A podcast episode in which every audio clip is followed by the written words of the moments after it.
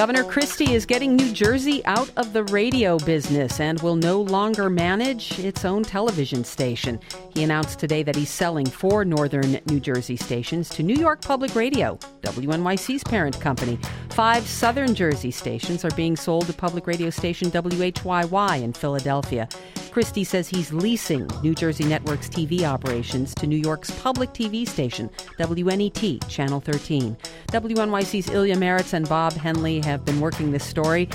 Bob, let's start with you. Why is Governor Christie selling these stations? Were they failing, or is this just part of his small government uh, mandate? Well, both are true in the sense that he wanted to reduce by the $11 million the operating subsidy that the state has when you're cutting things like Medicaid, it, it's increasingly hard for the governor to justify maintaining a public broadcaster, especially when, quite frankly, there's models of WNYC, which at one time was a municipal broadcaster and spun off and became a much larger organization.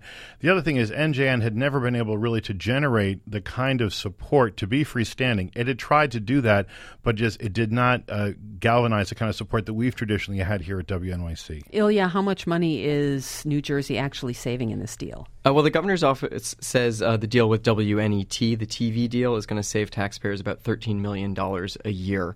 Uh, that's including staff and operations costs plus an operating subsidy of $2 million.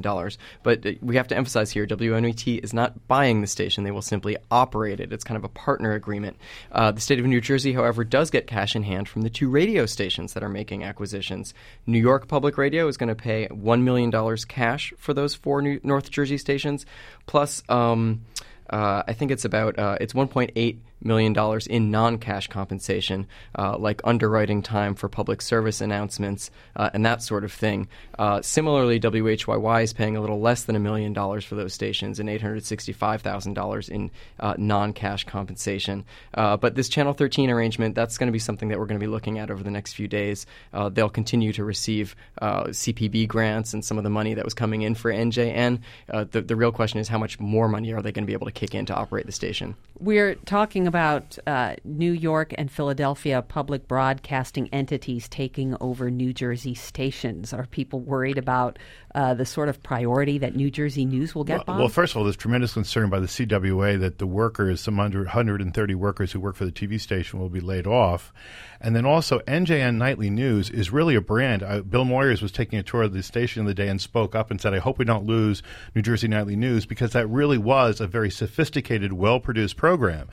Evidently, that looks like, which defined the state as a region, which has been New Jersey's problem. That's why it has a chip on its shoulder because it's caught between Philadelphia and New York. So it doesn't really have a unique media identity, which is something the FCC and Congress wants New Jersey to have. So you may see, for instance, Frank Senator Lautenberg is in the mix here. So the TV deal, I don't know if it's necessarily done. The bottom line is uh, people are going to want to see New Jersey content for New Jersey by New Jersey uh, as you mentioned, the Federal Communications Commission, the FCC, the this deal will need to be approved by the FCC and the New Jersey Public Broadcasting Authority, as well as reviewed by state legislators. What has been the reaction so far? Well, it, it, looks like sort of a mix. We're kind of re- reviewing the emails as they come in. I know uh, Senate Majority Leader Barbara Buono uh, said just because the governor stands up and says this deal is done doesn't mean that everyone should jump to rubber stamp it. Um, and, you know, as Bob mentioned, the communications workers, that's uh, about 130 employees at the TV station, I think only two with the radio station, uh, they're very concerned about losing their jobs. On the Republican side of the aisle, it, it fits in uh, very much with, uh, with Governor Christie's program and I think with the state Republicans program. Yeah, I think that's the bottom line is that you're also going to see, I think, the nonprofit uh, civic space speak up because I think they want to see uh, guarantees from these outside entities that there will be authentic New Jersey news. Uh, just to sum up this, let, us not ignore this is a story about New York Public Radio too. Ilya, what are you hearing from management here about the acquisition of WNJP in Sussex, WNJY in Netcong, WNJT in Trenton, and WNJO in Toms River? Okay, well, we don't know a whole lot, but uh, we were just briefed by uh, WN by N- New York Public Radio's VP for programming, uh, Dean Cappello, Uh, he told us these four stations are going to have their own branding, although we don't know exactly yet what those will be and whether it'll be a common branding. He also emphasized that these are relatively small stations. So uh, right now, New York Public Radio reaches about 60% of New Jersey's re- residents. They can turn on their radios and hear us. Uh, once we've acquired the, once New York Public Radio has acquired those four stations, uh, it'll reach about 70% of New Jersey residents. And uh, they're really emphasizing that over time, this will evolve through partnerships, through adding staff. There's a desire to have real New Jersey coverage, but it's not going to happen right away. WNYC's Ilya Marritz, WNYC's Bob Hennelly. Thank you Thanks, so Amy. much. Thank you.